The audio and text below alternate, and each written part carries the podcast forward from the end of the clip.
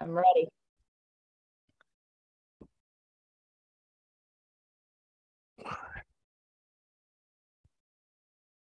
Three, five.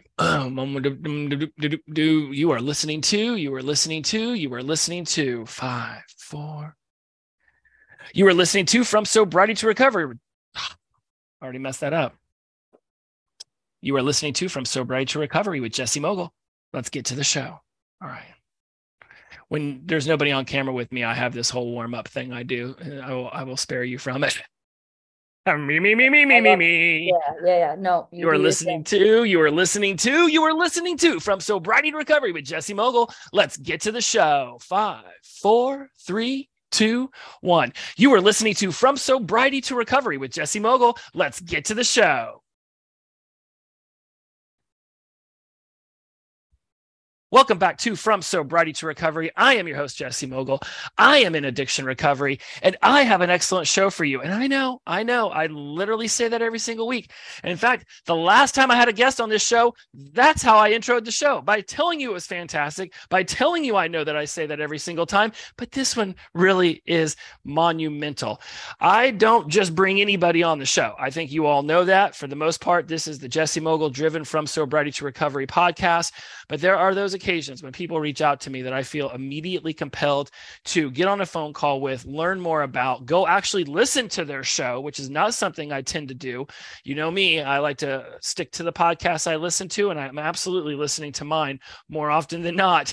But this one was completely different. There is something about Katelyn when I met her that said, I have to go and listen to what she talks about. I have to get a part of that energy. We had an amazing conversation when we first met, and we have been looking forward to having her on the show show ever since then.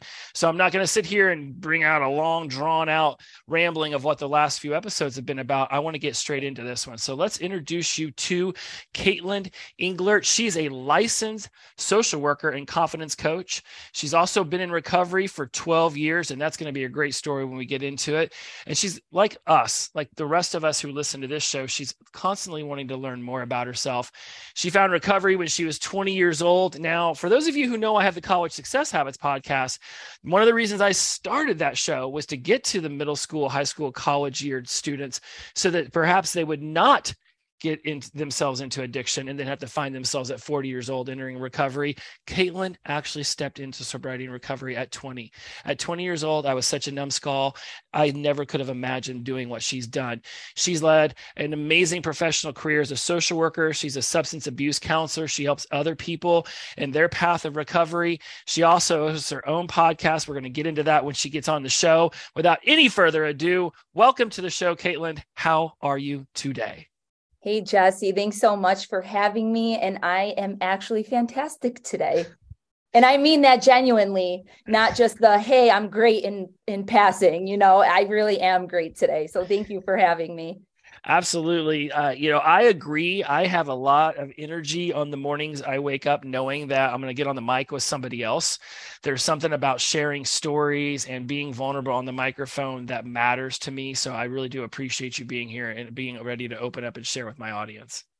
Yeah, absolutely. You know, my life is a very it's very uh imbalanced right now and with kids and the job and the the marriage and just a lot of moving parts. And so, you know, there's days where I'm like, oh, can I keep doing this? Is this sustainable? And going off what you just said, yes, I have to, right? Because my purpose is here and it really does energize me to serve other people and to also just meet other people that are like minded.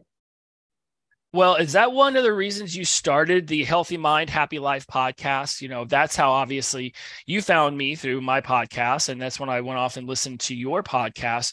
Was that one of the reasons that you started this? Being in recovery, having so many things going on in your life, knowing that you had tools to help people experience the fulfilling life you were experiencing and the desire to share that with them?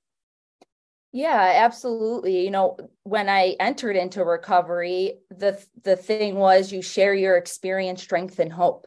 So that's how I learned to connect with other people and relate to other people and help other people is by sharing my experience. And so throughout my career that was actually uh, limited because in the job I was in previously, we weren't allowed to do that. We were told you don't share about yourself, or if you do, it's very, very limited. It's just like little tidbits. And so I always felt like I was kind of boxed in and very restricted. I wasn't allowed to tell my clients I was in recovery, even though I worked in substance abuse. And so after taking a few years off and, and starting my own business, again, that was limited because I was still doing the part time kid thing at home.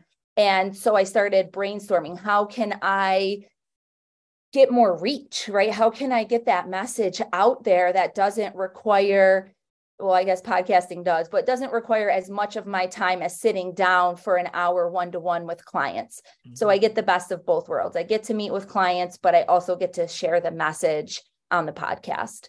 I do really believe that podcasts are this gigantic megaphone where we have an opportunity to touch everybody in the world if they're able to find us. I want to go down this little side road that you started. Not we don't have to go down it too long, but I am very curious because I'm a certified recovery support specialist. Part of the training within the CRSS program is that we are peers. We are meant to, to share our lived experiences, let people know what we've gone through, how we've managed our way into sobriety, and then how we've thrived in recovery. You actually had a job that specifically told you not to share that story. Uh, what was that experience like basically having a governor on your mouth saying there, there's a limit to what you're allowed to tell these people about your life, even though your lived experience could literally be that hope that they were looking for all along. Yeah, it's it's two-sided for me. So I started off as a peer recovery coach and then I went on to get my bachelor's degree in substance abuse counseling. And one of the things that they said was it's about not about you, it's about the client. So at the time, that was extremely hard for me because I only knew how to help people through self relating and sharing my experience.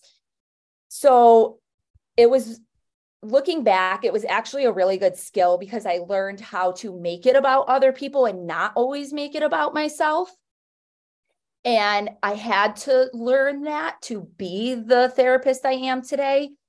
But then as I continued to grow as a therapist, it was incredibly hard because I had clients coming to me asking me, Are you in recovery? or saying things like, You don't get it. You're not in recovery. And, you know, they're smart enough. They figure it out by the way I talk, I would say things or I would talk or I would carry myself. You know when someone's in recovery by the way that the language they use and the mm-hmm. way they talk. So they started to pick up on it and I didn't really say yes and I didn't really say no, but it started to become a problem because, like I said before, it felt very boxed in, and there is a time and place for it. It is very beneficial to people to know that you're in recovery, you know, to know that you've been where they are, that you've been in their seat. There's something extremely powerful about that there is. I agree with you as far as the the learned skill of asking questions listening actively listening to what the other person says and not consistently seeking to interject your story into what they're trying to tell you because i have absolutely learned through the crss program that my training as a you know as a as a peer recovery support specialist is benefiting from all the training i took in order to become good at, being journalistic journalistic and doing these things on the podcast like knowing when to share and when not. And i think that the fact that you did get to learn that skill there even though it was boxing you in has been able to help with what you're doing now as far as actively listening and knowing just the right time to slide in one of your little nuggets of wisdom that could be the aha moment they were listening for. Yeah there wasn't a whole lot of that. Like hey this is how you can be an active listener hey ask these questions instead of self-relating it was no you don't do this it was very rigid. Right. And like I said, looking back, it was extremely helpful to my growth as an individual and as a professional. But eventually you get to a point in your career where that's just no longer, it just didn't fit me anymore. You know, I needed to be able to be who I am in this role without all these limitations. Well, then let me do something that you weren't allowed to do back then. And let's talk about your road to sobriety and recovery. Because deciding at 20 years old that this is it, I'm ready to make this drastic change. I mean, at 20, I was just in the height of my LSD cocaine use. I could not even have imagined at that stage to do what you did. When you look back at the where you were at when 20 years old hit and you decided to make this choice, walk us through what your life was like leading up to that day. And I think there's even a really amazing story you can share about the relapse that you had and resetting your date. Yeah, so I'm not a big person on sharing my whole addiction story, right? Because it's, yes, it's relevant, but it's not really relevant. So I didn't, I guess it is a choice to get clean, but I didn't really feel like I had a choice at the time. I had been an outpatient for over six months. And I remember my first day in outpatient, I didn't know anything about it. I was really nervous and I was in a young adult group because I was only 19 at the time.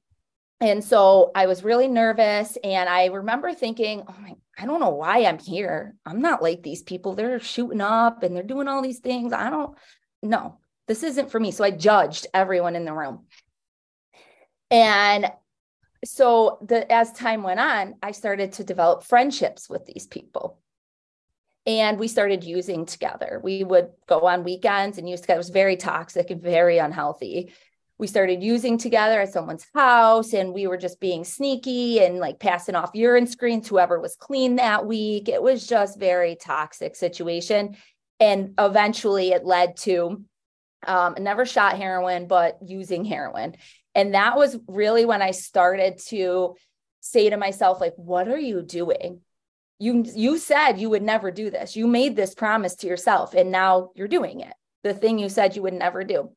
So the road started to uh, thicken if you will. Like it was just becoming very hairy. And my counselor came to me and said you know you either need to go to inpatient or you can't be here anymore and that wasn't even the choice and and once i processed it the choice was I was actually going to either go to jail or go to inpatient because I was also stealing and uh, there was a lot of arrests. I wasn't very good criminal. We'll just say that. So, always got caught. And my dad always bailed me out. And so I never really had those consequences. And and so there was that ultimatum and i just remember though even the whole time i was using the, when i was in treatment there was this pull inside of me, like my conscience was telling me, this isn't, you're not made for this. You are not made for this. But there was this other part of me that couldn't stop, that just obsessed in uh, about it all the time and just couldn't stop and couldn't let go of my friends and the lifestyle and the way I felt when I was doing it.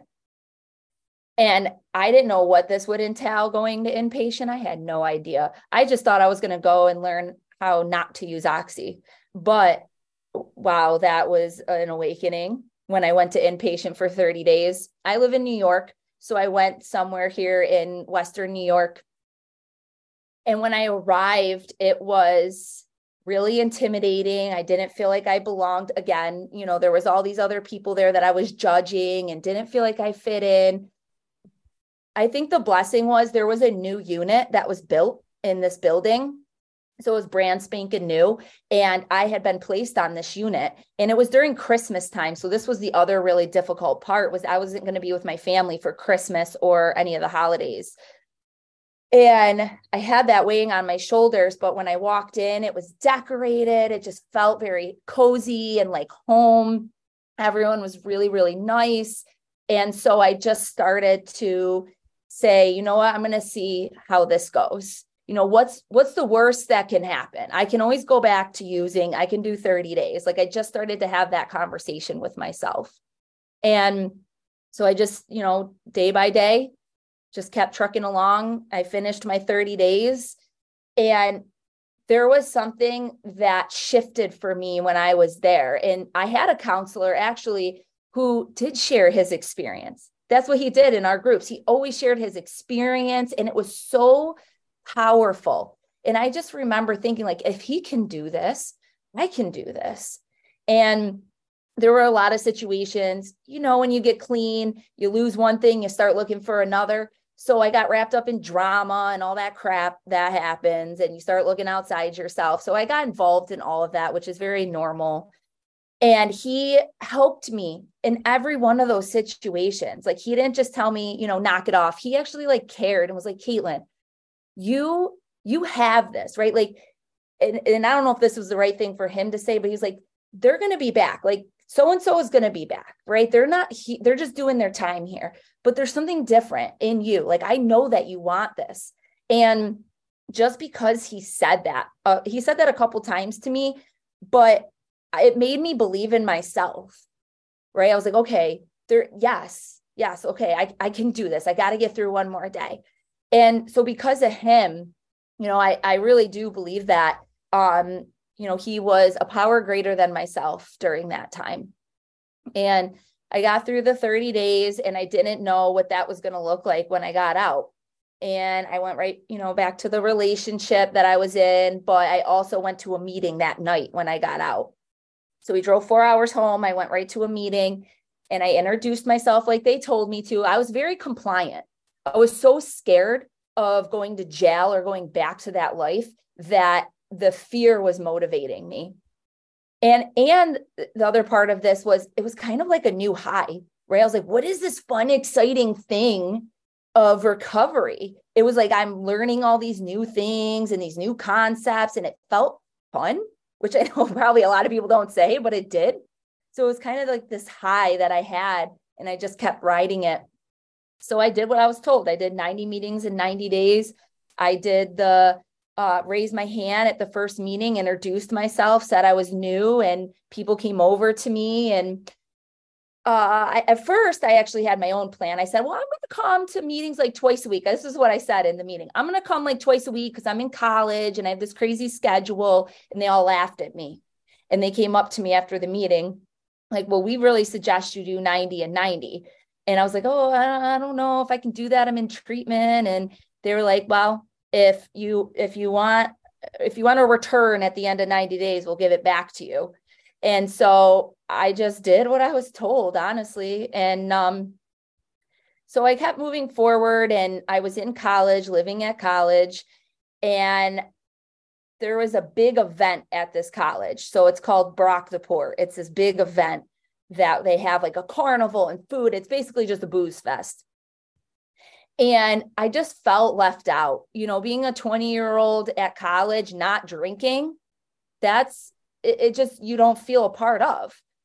And, and so I remember everyone's talking about it and being in that environment. I just fell into that peer influence like, yep, I'm going to do this. And I had a friend who, who's actually my husband now, but had a friend saying, please don't do this. Please don't do it. And I'm like, I'm going to do it. I'm just going to do it. And he's like, please, I, I can't stop you, but I'm begging you, don't do this. And I was, I'm doing it. And I did. And it was a shit show.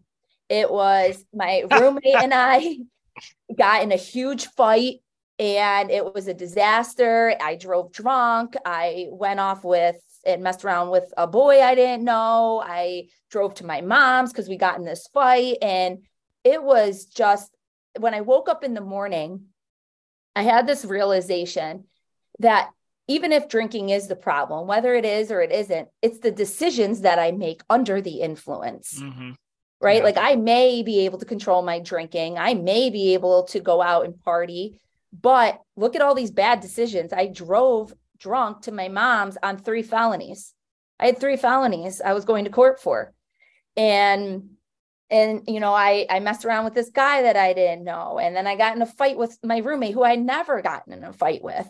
So there was like all these things that unfolded that were big epiphanies for me.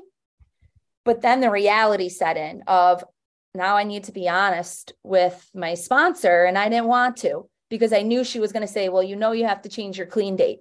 So i actually lied and didn't tell anyone except that one person for I don't know, month or two months.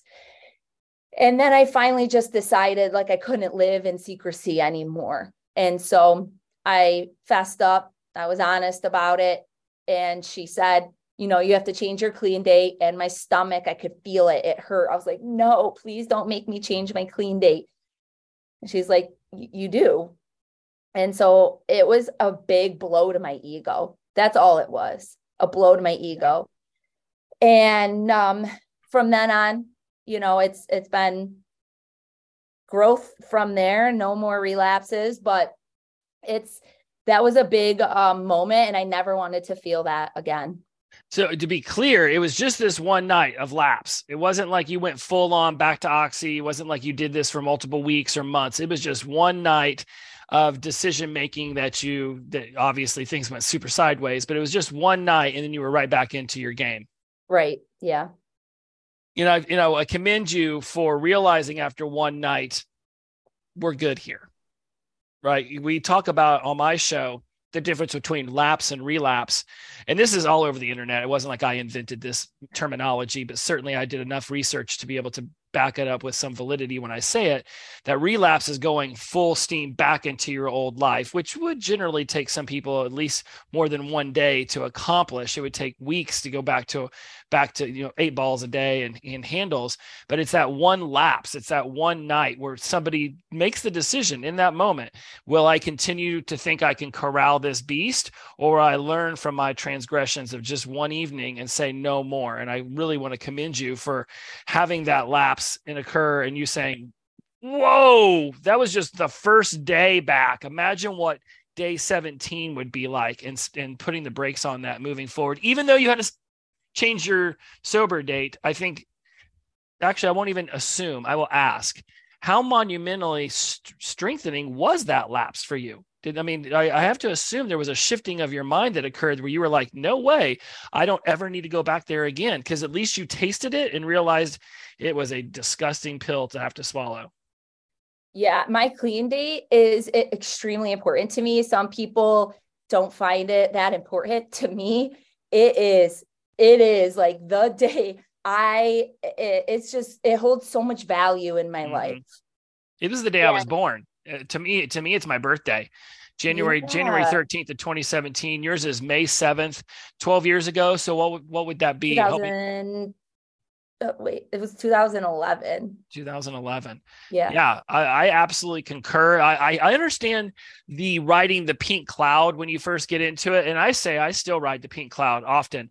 I, I because of my neuro linguistic training, I actually set anchors at certain points in my life that can rejuvenate my enthusiasm for my recovery, as well as very easily being able to feel the pain somebody else is in whenever I hear about a hangover they're going through. And I don't mean like I take on their pain like I'm an empath. Okay, case in point, I'm watching a TV show called The Tourist on HBO or something. Not important. What is important is that two main characters got super drunk on martinis in one of the episodes. And the next morning they wake up and one of them's like, I'm in so much pain. I feel like if I try to move, I'm just going to die. And in that moment, I can go back to one of my last hangovers before I got sober and be like, yep, I know I know exactly what they're trying to assimilate through this show for me to feel. And I can by being able to do that, I I, I can very easily touch back to what that pain was like and know I don't ever want to feel that pain again. Oh yeah, my ego hurt so bad that I had to be honest about that because prior to that was December 14th, 2010, right? So I had to essentially instead of saying I had six months clean, I had to say I have one month clean. Mm-hmm. And I took a lot of pride in being able to get those key tags and say how much clean time I had. My ego really liked it. So that was the hardest thing for me. But I guess what I will say is the thing I always come back to is asking myself this is it worth the risk? Right? Is it worth risking to find out? Is it mm-hmm. worth risking to find out will this road lead to anything if I pick it back up? Whatever that might be. Is it worth it? I, I maybe, maybe not. And I don't want to get out of something because I know how hard it was to get out of it the first time. I don't want to have that was a lot of energy to get out ton, of that. I don't know if I have it in me again. So why risk it? That's always what I come back to. And the, you know, I remember when I was about seven years clean, I was having some postpartum depression and stuff like that. and just really lost. I didn't have my career. And I remember I was like close, like literally steps away from drinking. And I survived it. I made it through, but it was very, very, very difficult. There was something in me that just wanted to say, screw it, just go do it. And actually, my husband and I were on vacation. Now, I had already been having these thoughts, but we were on vacation and we happened to be with another couple who was in recovery. And so I remember I just felt like I was suffering through this pain. And she and my husband, you know, just continuing to talk about it day by day, asking myself that question is it worth the risk? And day by day, you know, I made it through and, and eventually the cloud started to clear. But it was, it's hard, you know, and you never know when it's going to creep in. It could be two years, seven years, 12 years, yeah. wherever you are. Yeah, I don't ever claim to be impervious to the cravings and to the yearning. You know, I've uh, stood across from an airport bar and watched people drink and daydreamed about being able to go over there and drink. I've walked in on accident. Like, you know, you think you go into like a bathroom stall and somebody doesn't lock it. So you go in and like the door hits them and you're like, oh, I'm so sorry. Well, I did that one time and the person had lines on the little toilet paper thing. And I'm like, oh, so sorry. And walked away, left the bathroom, acted like I didn't see anything. But I remember my brain even being like, I could get drugs right now. I could, I could be doing cocaine in five minutes and like working my way through that and just like in my show i say see, playing it through to the credits. What happens at the end of that? Sure i get a bump or sure i do a shot. For some people it's it is whatever it is. For me it turns back into my old lifestyle. And the imagery you put into my head well you didn't put it in there but my brain brought up when you said do i really want to risk it? It's like somebody saying look there's a bunch of rattlesnakes in this field there's a 50 50 chance if you run through it, you'll be good to go. And somebody might be like, awesome, let's feel that exhilaration. And I'm like, you know what? I think I'll just walk around the field. That to me would be going back to cocaine and liquor. Sure, I mm-hmm. might make it through the field unscathed, but there's a better chance that I'm going to get bit by one rattlesnake and then they're all going to hear me screaming and they're all going to run for a little taste of Jesse. And that's how I play it through to the credits and remind myself I've I've tried to fight that bull before and I've lost every time you know what it is? I think it's more about the the chase. Like i get more of a high off the chase like the mm-hmm. thought of doing it by watching those people in the airport. I get a high off just thinking about what that would be like more than i probably would actually doing it. Because actually doing it all that leaves you with is guilt and Shame, remorse and remorse. shame. So it is so it's not actually the act of doing it. I actually don't think i would enjoy it it's the chase of doing it. And i'm like that with other areas of my life right? When you put down one thing it starts manifesting in other areas. Yeah. and throughout my recovery it has right? I like to think of my recovery in thirds. And the first third i i really believe it's all about finding your footing your foundation. It's about learning what sobriety, what recovery is, and like your place in the world. And and I learned a lot in that time period. I gambled, I self-harmed, I found a new hobby of couponing. It was really weird. Like I had a whole binder of all these coupons, and it was like a high going to the store and trying to get discounts on it. And so it just kept manifesting into all these other areas, relationships, right? So what I an interesting cross addiction, by the way, couponing. I just of all the cross addictions I've heard before, I've got to commend There's you There's one on for the books. Right. I'm like, I'm like, so your cross addiction was saving 50 cents off of a can of tuna. Okay, I commend you. right. It's the high. It's the high. That's again, it's the chase. It is the chase. And then it's food. And then it's it just kept becoming something else all the time and so those first well so i'm i have 12 years. So if you think of it in thirds that would be my first four years. It really was about that just about trying to figure out my behaviors and looking at all of that becoming aware of it. And it was painful. It was really hard. I had to take a hard look at these things and people would call me out on it. People from the rooms good friends and treatment what have you. And it was my oh my ego again did not like that. But i listened. I didn't deflect. I didn't get defensive. I took what i needed and i left the rest. And a lot of it i needed because i needed to be checked right? I remember I would get up and leave meetings to smoke. And I came back into a meeting once and some guy was sharing and he said, if you're going to share, don't get up and leave a meeting and then come back in because you missed the message. And I'm like, this guy, he's talking about me. Like, what an, you know, a hole. And then later on, I thought about him like, he's right. He's right. I shared and asked for suggestions. And then I left the meeting to go smoke a cigarette. Mm-hmm. So I needed those, those uh, people to check, keep me in check. And I listened. I always had my ears open, listening.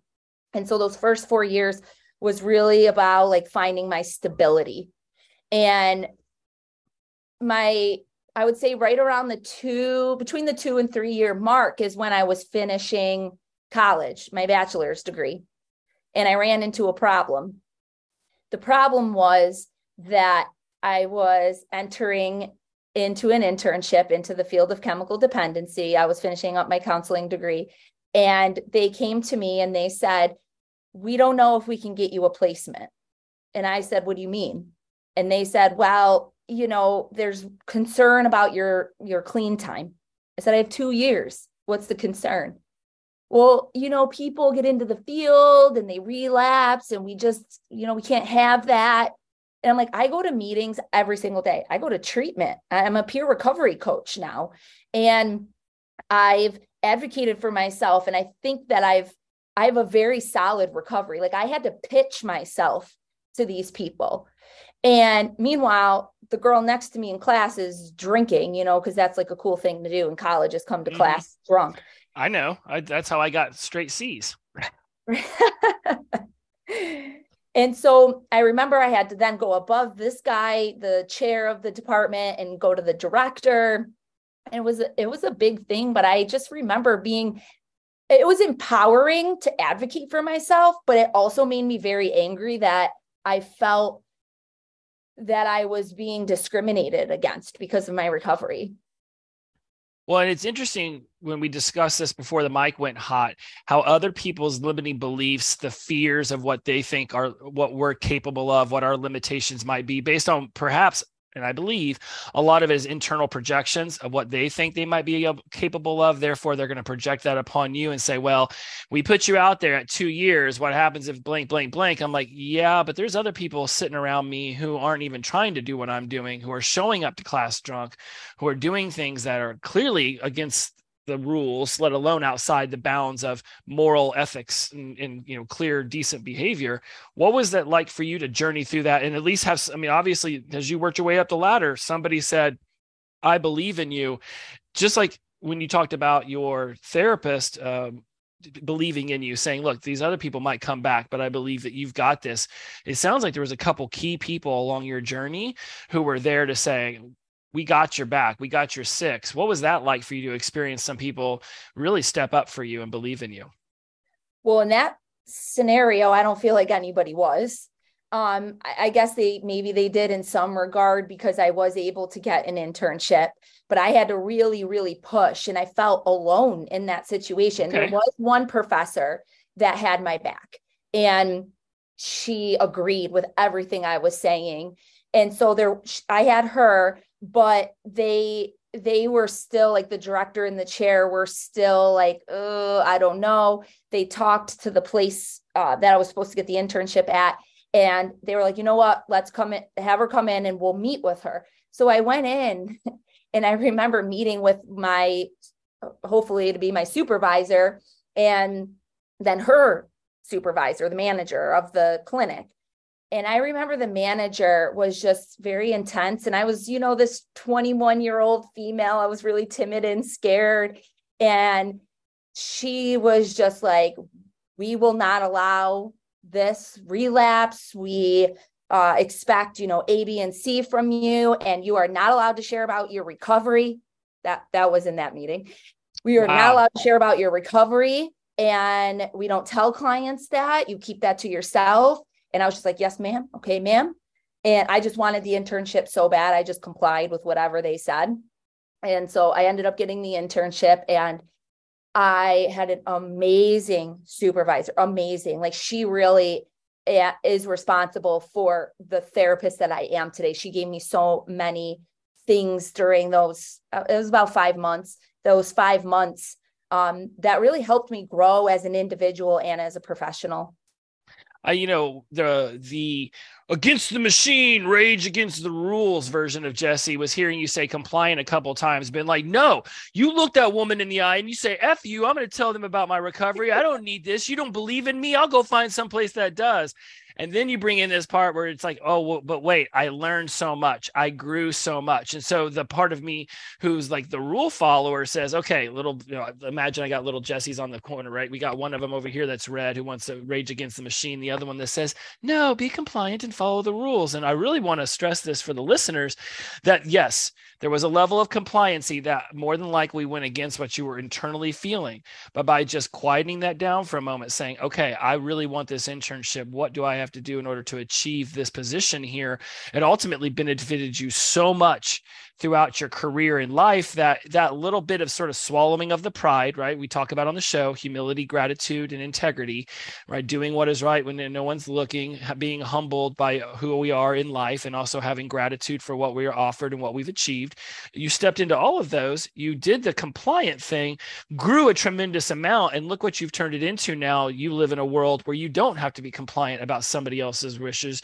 You're able to run your business and your coaching the way that you decide you want to. So, uh, having heard me say all that, like, what I don't know, what did I just evoke in that? Because for me, I felt like, wow, that's a really great point. B, she was compliant to a point and it was able to achieve so much just by going with the flow and seeing where it took her. And it looks like it took you in an amazing direction. I think what it is, Jesse, is flexible thinking, right? Being able to, I advocated for myself and I didn't feel confident right? I tell people all the time as a confidence coach, it's not always about feeling a certain way, it's about action. And I was so scared every time I went into those meetings, but I knew kind of what your reaction was like, this wasn't okay. And so I did push, I did advocate for myself, but I also couldn't go in with that mindset or I would have lost my whole career. So I had to have that flexibility of, okay, I've advocated, I've said my piece. I also need to be flexible over here in in this department. All right, for those of you all who are paying attention and keeping score, so she actually just mentioned uh, my sixth principle in my college success book, which is exercising flexibility, and number five, which is taking action. And that's why you guys aren't watching this on camera. We're videotaping this because we're on Zoom. But when when Katelyn says really awesome things, I'm over here pumping my fist because it's like she's she's saying things y'all have heard me talk about. And one of the reasons I love bringing other people on the show is for you realize, again, I'm not cherry picking her. I didn't go listen to 50 of her episodes and be like, I'm going to make sure she says these four things. But I listened enough to know that the message she was going to share with you was very much going to be in line with what we're talking about on this show. And the fact that you're talking about taking action, about being flexible, advocating for yourself, but also being humble enough to know that sometimes you just say okay where could this take me? And congratulations for that because like you've said what you learned there has turned you into this amazing coach who knows how to actively listen and picks the time and place to share her lived experiences for maximum effect. Yeah absolutely. And and so going back to like the three phases right the that was really my first phase and then my well, let's second- list these out real fast. Pardon the interruption. So yeah. we I have these in my show notes, y'all, but I want to make sure that if you're a lot of my listeners take notes, I want to make sure they can take notes really well with this one. So first phase for her is navigating a life in sobriety and figuring out what that's going to look for her. Now, please, with phase two, make sure you guys got your pen in the pad, get in the lab, guys. Phase two is about beginning to unlayer. You start that process. And what I mean by that is unlayering parts about yourself, right? So it's not just about how do I not use drugs, because that's first phase. I've learned to, I, I, know I can live life now without drugs. I, I got that down. But now the second part is, okay, well, what do I what do I do with this? And it's about building a life, right? And unlayering parts about who we are. And so i started to build that life right? I got the degree i i married the the guy i started having kids. But with all of that comes this unlayering piece um at least for me right? I i'm not an avoider. And so like i see things you know obviously because that's what i do for a living but like i can see things and i observe things. And so i i couldn't ignore things that were happening right? You start having kids they reflect things back to you very intensely Mhm. that you can't avoid. So that was happening. I had some stuff going on in my marriage that was happening. And I remember the first part of the second phase being kind of a, again a high because it was like the marriage, the career, the baby. It was like all fun and games. And then reality hit about halfway through where I just had rode this high of like climbing, climbing, climbing, but now life was just kind of plateauing. Right. And there, I didn't really have anything to necessarily work towards. I was just, you know, I was going to work every day, had the kid and, and so on, but finished my master's degree and got married. And I was just kind of like, what, what's next? What's next? And that's when I started to really realize that's all you've done. All you do is search for more, more, more things. You're never content with just being. Mm-hmm. And so I started that journey. And that's what I mean by unlayering. I started to, to peel those layers back and really start looking at that. And yes, self help meetings helped me with that, but I really had to take it to another level and start going to therapy and start doing my own internal work, you know, journaling and stuff like that to really just discover parts of myself. Not fully there yet. I'm still not fully there, but uh, you know, bits and pieces. And so it was a really painful time. You know, good times, but also painful realization of you've been doing this your whole life, just chasing, chasing, and never feeling like you're doing enough and that you're never good enough. So I started to look at my self-worth and and the thing where I get self-worth from, right? Like my I was talking about my ego earlier. And that's a piece that I started looking at too. Like my ego needed validation from clients. It needed validation from my husband, from from my family, from my friends to say like you're good enough, Katelyn. You know what you're doing. You're a good therapist. You're a good wife. You're a good this, uh, good mom.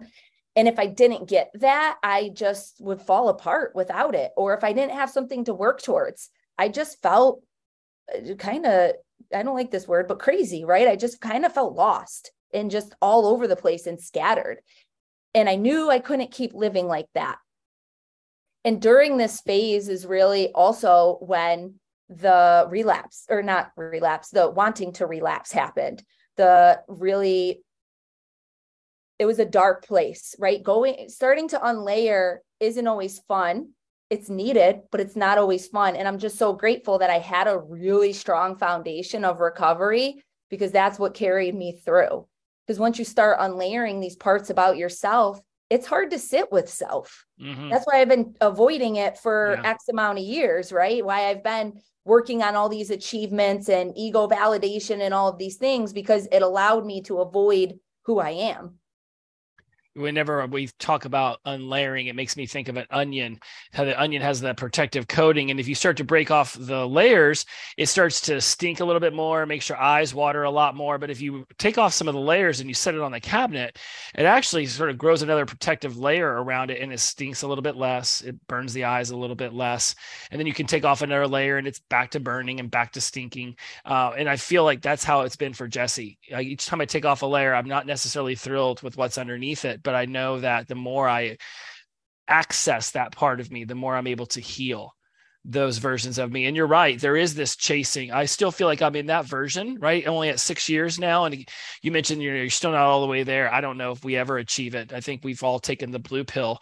We've decided that we're going to dive inward and, and look at all of our cracks and crevices and shine the lights on our shadows. And I look forward to all of the shadows coming up, even if they do stink and taste bitter and at the same time realizing that some of that's not going to be exciting for me to have to unravel. And there is that chasing right of the next podcast episode the next knowledge in the book the next client the next speaking gig.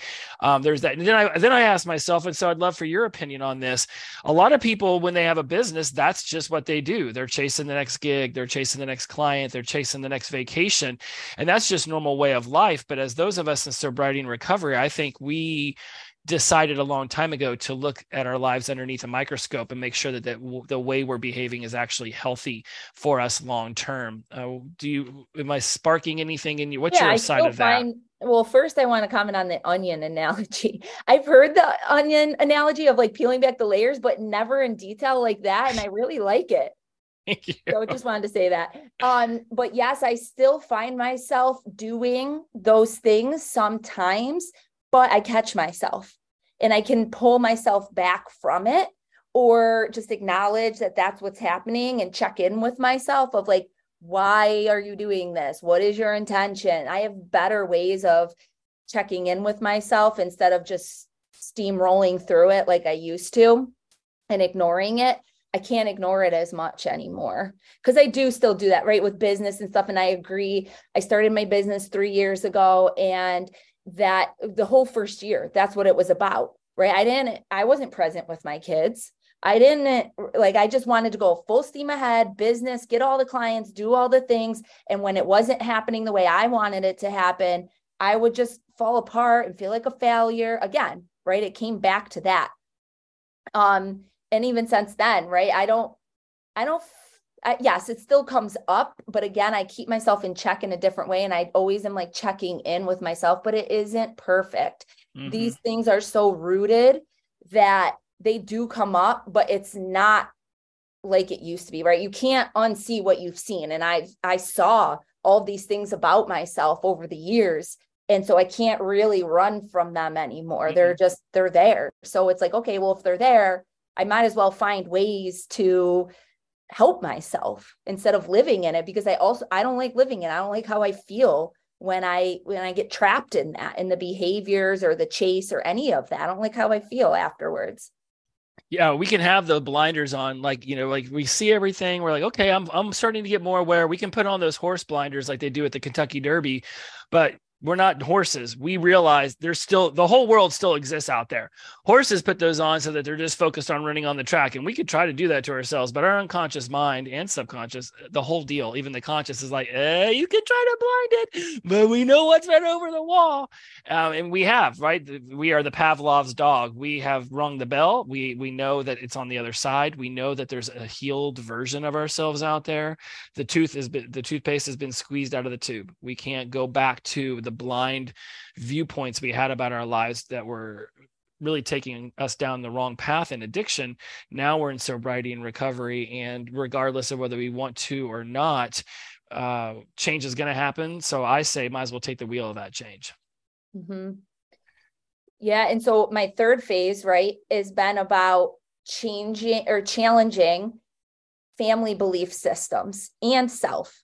So my I would say the first part of my third third was really about looking at my family system and who I am in that family system and the values and beliefs that I've adopted because of our families or because of my family. And that was really hard because I'm close with my family and it felt like a betrayal to challenge them and to look at it differently and they didn't understand it. Right? I had to set boundaries, I had to have really hard conversations and I just had to process a lot myself. And it felt like such a betrayal to my family.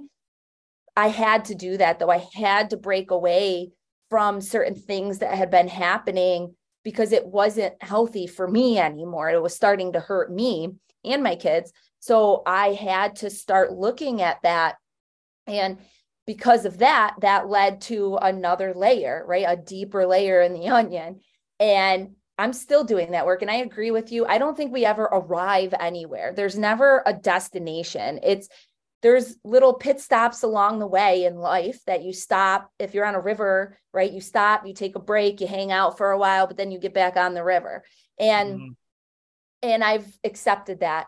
I, that's a big realization that I've had in the last couple years is like that's okay. Like I I'm always I've always been about destination you go through grad school, you get the degree, right? You go through a pregnancy, you get the baby, whatever it is.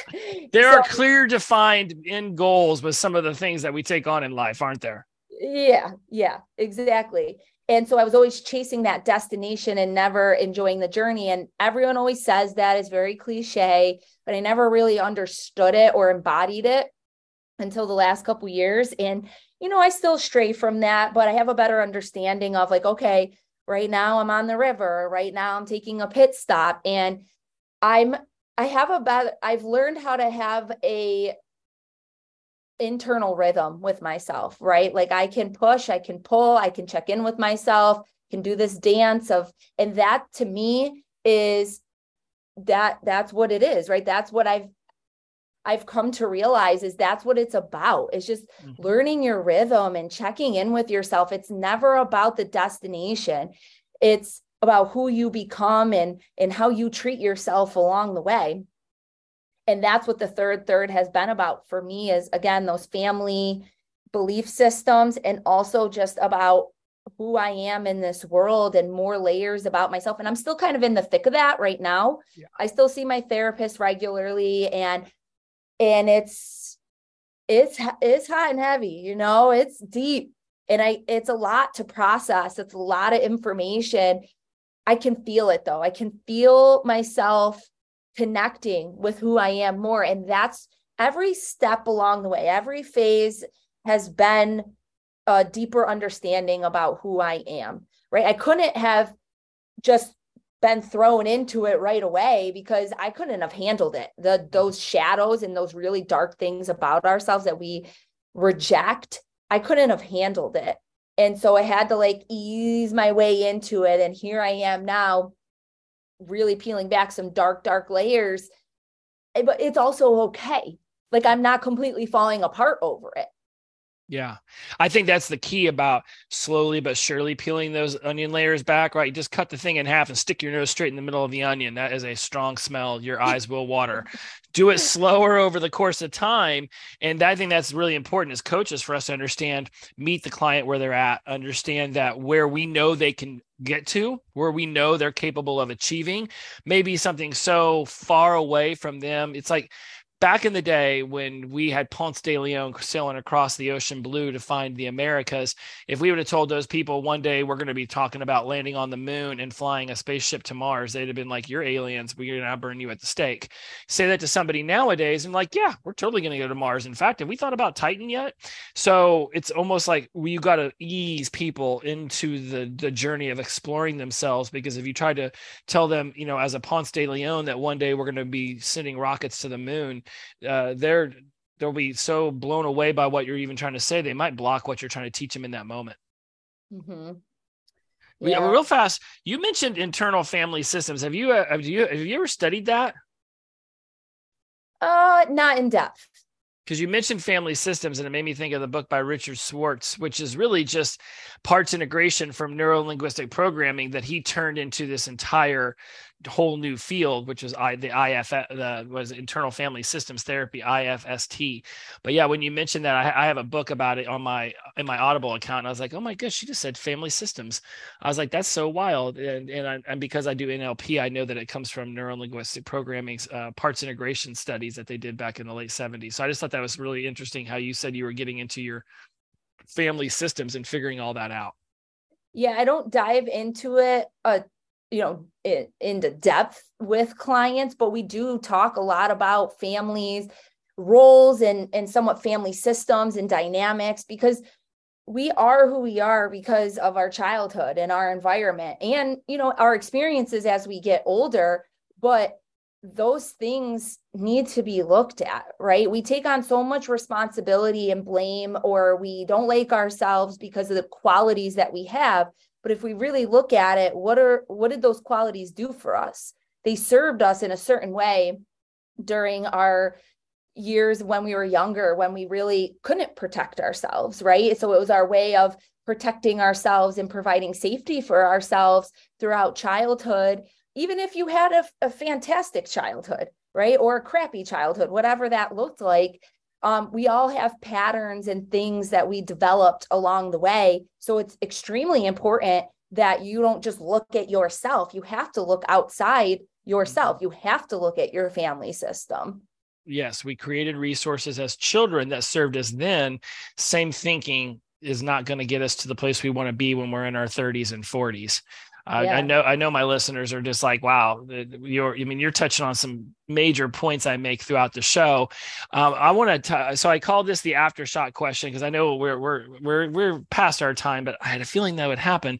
Um, I call this the aftershock question because it's like what no okay you're you're right here today doing this episode with me when we look back over all of these years of sobriety and recovery that you have, what is something that you know now you wish you could have gone back to that version of yourself at day one, month one, year one, and instilled in yourself? What's something you know now you wish you'd known then?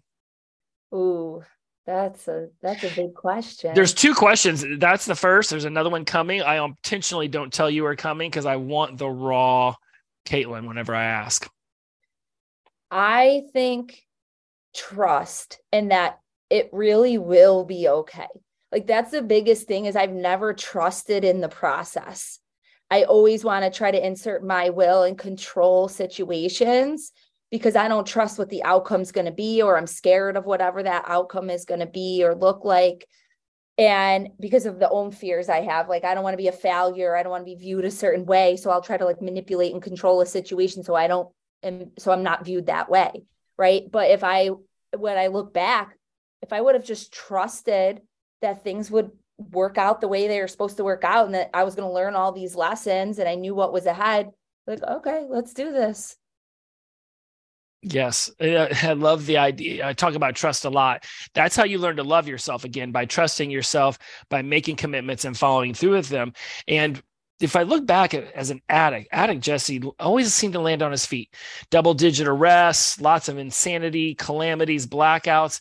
And, and, people would be like, dude, how do you always land on your feet? I'm like, well, I bounce down a mountain before I land on my feet, but thank you for the, uh, the applause. But generally, like, I never did anything so heinous that I, it couldn't be come back from. And so I do agree with this, like, trust in the process, it's gonna you know a lot of times if somebody be like you have to ebb and flow back and forth in this career or in your sobriety and recovery but at year 10 or 15 you're going to be in the happiest relationship of your life. You're going to be achieving things that you never in your wildest dreams could have imagined achieving.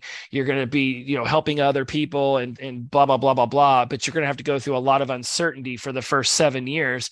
I'd be like okay i'll take the uncertainty of seven years to know that eh, down the line the certainty is coming you've actually reopened something in my mind, Katelyn, that says just just trust in the process that it as long as you wake up every single day flexible in your behaviors but taking action that things will you things will turn out.